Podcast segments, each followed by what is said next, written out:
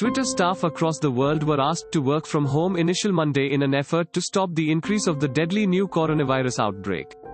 The eruption has spread across the world while rising in central China late last year, homicide more than 3,100 people, infecting over 90,000 and prompting a wave of travel limitations.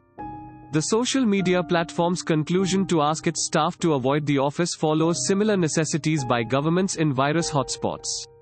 We are sturdily cheering all employees worldwide to employment from home if they're able, Twitter Human Resources Chief Jennifer Christie said during a Monday blog post.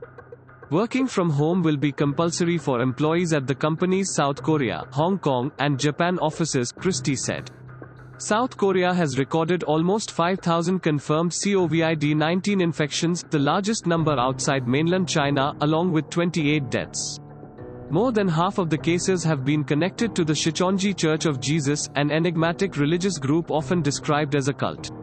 Japan's government has urged the shutting of schools countrywide and employers to give their staff permission to work remotely. A most civil employees in Hong Kong returned to work on Monday after they were asked to work from home for a month. The economic hub has recorded 100 cases of the disease. Twitter had already announced the suspension of non critical trade travel and events last week.